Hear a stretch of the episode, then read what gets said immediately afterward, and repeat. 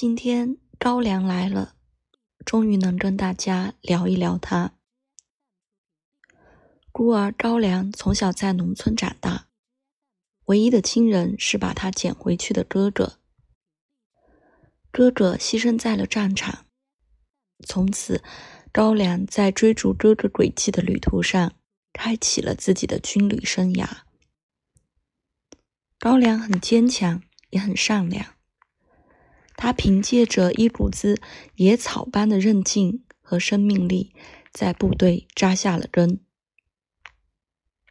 他没有家，部队就是他的家。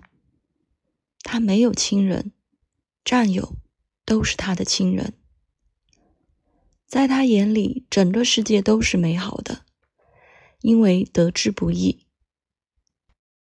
所以高粱在遇到危险的时候，要冲到最前面。所以高粱即使委屈，第一反应也是成全。因为没有家的人，尝过了有家的滋味后，他再也不想回到以前了。而对高粱的人生历练才刚刚开始。他用他最纯粹的方式，最无私的奉献，最刻苦的训练，完成了常人难以想象的人生目标。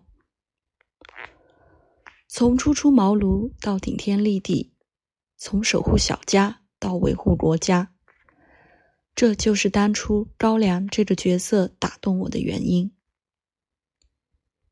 高粱没有原型，如果要给他找一个原型，那他就是红色旗帜下绿色军营里的每一个兵。